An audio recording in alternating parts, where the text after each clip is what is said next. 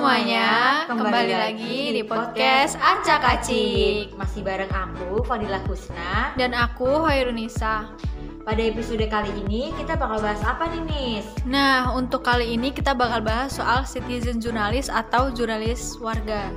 Wah, topik yang menarik nih buat dibahas. Tapi sebelum itu aku mau nanya dulu nih. Kamu tahu nggak apa itu citizen jurnalis atau jurnalis warga? Oh ya jelas tahu dong. Teman-teman kepo nggak nih soal citizen jurnalis? Wah pasti kepo dong. Kalau gitu langsung aja kali ya Nis kita ke topik pembahasan. Let's go. Langsung aja nih ke pengertian citizen jurnalis. Jadi citizen jurnalis adalah aktivitas jurnalistik yang dilakukan oleh warga biasa yang bukan wartawan. Citizen jurnalis atau lebih dikenal dengan jurnalisme warga mempunyai peran aktif dalam proses pengumpulan, pelaporan, analisis, dan menyebarkan berita serta informasi yang dimiliki. Tipe jurnalisme ini akan menjadi sebuah tren baru bagaimana warga membentuk berita serta informasi di masa mendatang. Nah, saat ini perkembangan teknologi informasi dan komunikasi sudah tidak bisa dibendung lagi, sehingga sudah bisa dipastikan akan memberikan pengaruh yang sangat beragam pada semua aspek kehidupan, termasuk mampu mendorong lahirnya jurnalisme warga di dalam dunia, termasuk di Indonesia ini sendiri. Teman-teman perlu tahu nih, jurnalisme warga itu lahir berkat adanya teknologi informasi dan komunikasi berupa internet yang mampu menghadirkan weblog atau biasa disingkat dengan blog, yaitu satu jenis web yang berisi tulisan, catatan, video, audio, komentar, ataupun informasi tentang topik tertentu seperti politik, berita daerah, hobi, dan kisah keseharian dan masih banyak lagi. Selain itu, teman-teman juga harus tahu nih, jurnalisme warga ini menekankan pada aspek partisipasi, kedekatan, dan kemanusiaan. Jurnalisme warga merujuk pada sebuah aktivitas yang dilakukan oleh warga untuk berbagi beragam informasi yang dibutuhkan masyarakat. Dengan demikian, seseorang untuk memperoleh kepandaian dalam mengolah informasi yang akan disampaikan pada masyarakat yang sering disebut sebagai jurnalisme warga, nampaknya tidak lagi perlu mengikuti berbagai macam pendidikan yang panjang dan berliku-liku. Kehadiran jurnalisme warga dalam segala bentuk dan isinya menjadi magnet baru dalam perkembangan jurnalisme dewasa ini. Dalam pengertiannya, jurnalisme warga dapat dimaknai sebagai keterlibatan warga dalam memberikan sesuatu. Seseorang tanpa memandang latar belakang pendidikan, keahlian, dapat merencanakan, menggali, mencari, mengolah, serta melaporkan informasi yang berupa tulisan, gambar, foto, ataupun tuturan video kepada orang lain. Ternyata ya teman-teman, banyak ahli yang meyakini bahwa perkembangan jurnalisme warga merupakan aspek positif yang dapat memberikan kontribusi terhadap negara termasuk Indonesia. Karena fitur yang terdapat dalam jurnalisme warga dapat memberikan akses terhadap warga negara untuk mendapatkan dan menyebarkan informasi. Selain itu, kontributor yang terdapat di berbagai daerah mampu menyediakan informasi alternatif yang luput dari pember pemberitaan media mainstream. Jadi gini teman-teman, keberadaan jurnalisme warga, media profesional yang dianut oleh media arus utama diyakini terbantu untuk mendapatkan informasi berkualitas dari segala penjuru negeri dengan syarat informasi yang disampaikan warga harus memenuhi unsur nilai berita faktual dan penting menyangkut kepentingan banyak orang. Nah, teman-teman, hadirnya jurnalisme warga dapat membantu dalam hal pemenuhan kebutuhan informasi masyarakat. Kenapa demikian? Karena berbagai informasi yang dibutuhkan kalayak tidak selalu terpenuhi oleh media massa arus utama. Jurnalisme warga ini juga dapat membantu wartawan profesional dengan memberikan kritik atau pendapatnya mengenai tulisan yang ditulis oleh wartawan profesional. Bahkan ya teman-teman, jurnalisme warga bisa melengkapi atau menambahkan tulisan wartawan profesional yang dinilainya kurang lengkap. Misalnya, dengan menambahkan foto yang berkualitas bagus pada suatu tulisan berita.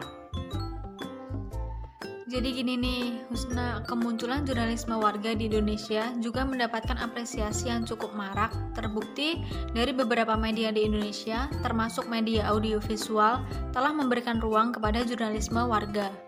Oh iya, benar banget ini. Bahkan kini pers warga sudah melembaga dengan adanya organisasi independen yang mewadahi mereka. Teman-teman, di Indonesia, jurnalisme warga juga bisa dibilang sudah mulai berkembang dan kegunaannya dirasakan saat adanya peristiwa-peristiwa besar seperti serangan teroris dan juga bencana alam.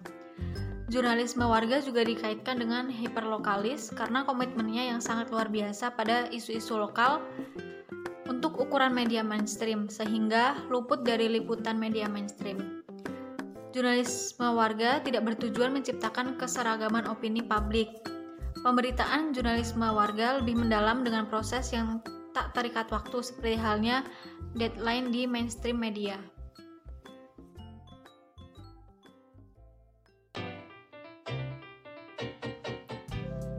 Oh iya teman-teman, Karya jurnalisme bermutu hanya bisa dihasilkan apabila memenuhi kriteria-kriteria tertentu. Teman-teman tahu nggak nih, buat jadi seorang jurnalis warga ada kriterianya sendiri loh. Iya, benar banget. Nah, jadi ada tiga kriteria yang harus dipenuhi oleh seorang jurnalis warga supaya beritanya bisa dipublikasikan.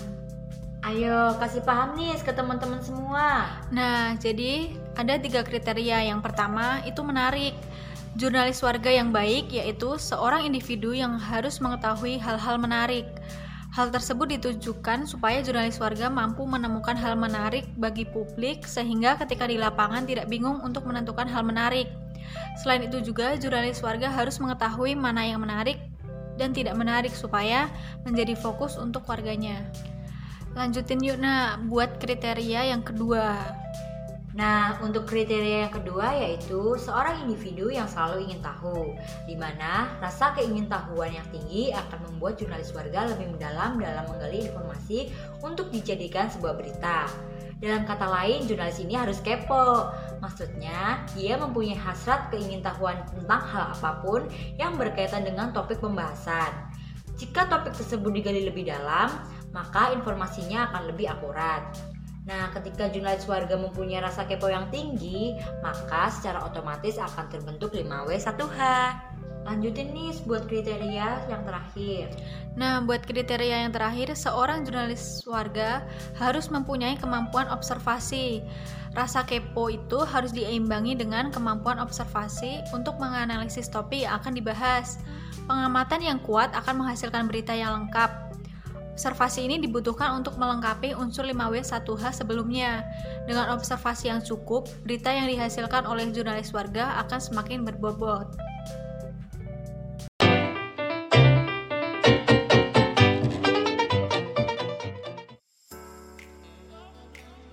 Nah, teman-teman, selanjutnya kami akan membahas mengenai salah satu liputan jurnalisme warga yang beredar di masyarakat akhir-akhir ini.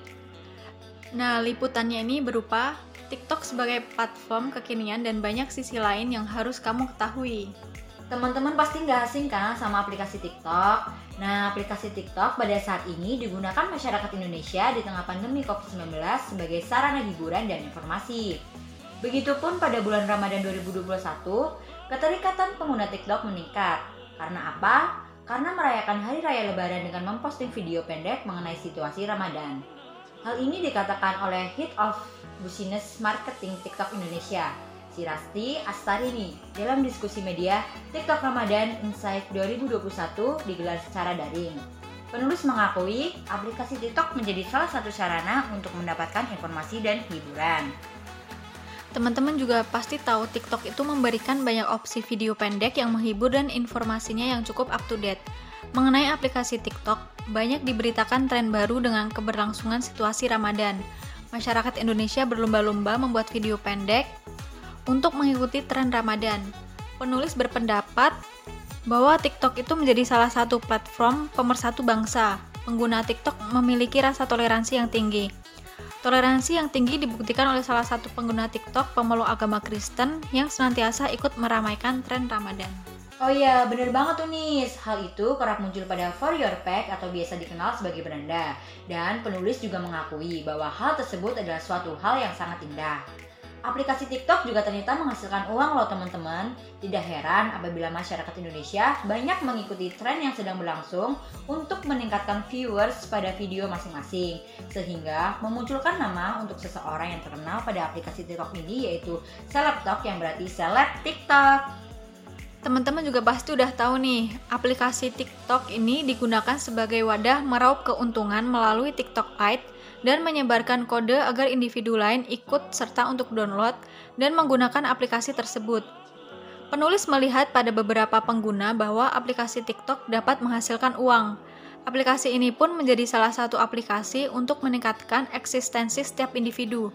Berbagai cara untuk meningkatkan hal tersebut seperti individu mempublikasikan quotes hingga drama yang diciptakan oleh individu terhadap individu lainnya. Nah, teman-teman, di Indonesia sendiri drama dan kontroversi hendak menjadi sorotan publik. Berbagai cara dilakukan untuk menciptakan ketenaran terhadap individunya, seperti saling menghujat satu sama lain. Menurut pandangan penulis, TikTok sering kali dipandang sebelah mata, Sebagian orang yang tidak mengenal TikTok lebih dalam, mereka menilai bahwa TikTok dilakukan hanya untuk kegiatan yang tidak ada faedahnya. Namun, apabila dilihat lebih dalam lagi, aplikasi TikTok ini pun memberikan nilai yang positif seperti memberikan fenomena yang up to date. Sebagai informasi juga buat teman-teman nih, TikTok pun digunakan sebagai sarana donasi untuk saudara yang terkena bencana alam, seperti alat untuk menghasilkan pendapatan ekonomi dan tentu untuk meningkatkan kreativitas setiap individu. Konten TikTok bi bisa dikatakan sebagai konten yang mudah untuk dapat kita tiru dan dipublikasikan.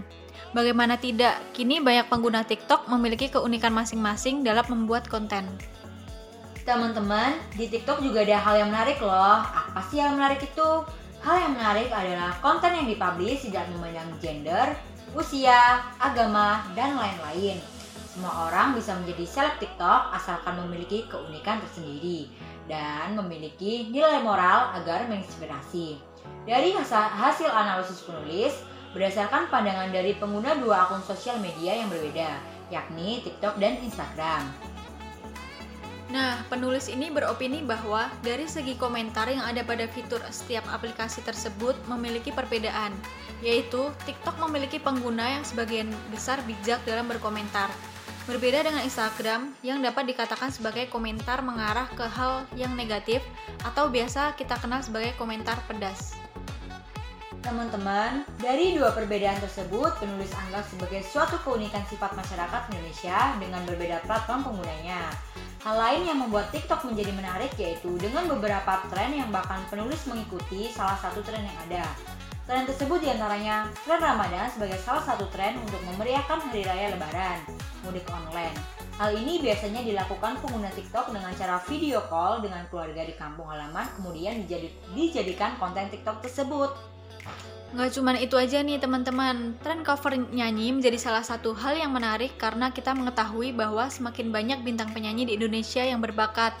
Kecerdasan seseorang pun bahkan dijadikan konten untuk dapat menginspirasi seseorang, seperti memenangkan perlombaan, aktif organisasi, dan lain-lain. Di TikTok, semua orang ikut berlomba untuk memamerkan bakatnya masing-masing. Hal ini diharapkan mampu menjadi motivasi bagi kita semua warga TikTok. Jika dibandingkan dengan aplikasi hiburan lainnya, Penulis memilih TikTok karena selain dapat dengan bebas mengasah kreativitas, TikTok menyuguhkan informasi yang up to date dan relevan. Banyak akun informasi seperti Info Bandung ikut serta dalam menyebarkan informasinya melalui TikTok. Hal ini memudahkan penulis dalam mencapai informasi di tengah mencari hiburan. Ditinjau dari banyaknya seseorang yang tidak menggunakan TikTok dengan bijak. Contoh, membuat video yang kurang bernilai, kontroversi, dan lain-lain. Jadi, buat teman-teman yang menggunakan aplikasi TikTok agar bijak dalam menggunakan TikTok, baik itu sebagai konten kreator ataupun sebatas penonton saja. Kemudian, jika video yang kurang bermanfaat muncul pada For Your Tag atau beranda, hal ini bisa diatasi dengan menggunakan fitur Not Interested. Dengan begitu, tidak akan memunculkan video yang serupa. Dalam hal ini, penulis juga memberikan saran kepada konten kreator sebagai tontonan dalam aplikasi TikTok untuk senantiasa memunculkan nilai moral pada setiap konten. Dengan begitu, ada hal yang dapat kita petik manfaatnya. Banyaknya pengguna TikTok, hal ini membuat penulis tertarik untuk terjun dan belajar mengasah kreativitas pembuatan konten dan dapat menjadi bekal untuk menanam informasi yang baik. Maka dari itu, penulis sangat sepakat apabila ada statement yang menyatakan bahwa TikTok adalah aplikasi yang sangat baik apabila digunakan dengan bijak. Dari pemberitaan yang telah kami sampaikan tadi berarti betul banget dong nih kalau TikTok emang sebagai aplikasi yang ngetren saat ini yang banyak digunakan oleh para remaja bahkan sampai orang tua, anak-anak pun bahkan banyak yang menggunakan aplikasi TikTok ini sebagai penonton atau bahkan konten kreator. Iya bener banget. Nah TikTok ini juga nggak cuma sebagai wadah hiburan, tapi juga punya manfaatnya. Kayak salah satunya bisa menghasilkan uang dari kita menonton video-video yang ada di TikTok. Jadi, kami berpesan kepada teman-teman semua, termasuk pengguna TikTok, agar bijak dalam menggunakan TikTok nih. Betul banget, nah jangan sampai kita terjerumus ke hal-hal yang negatif.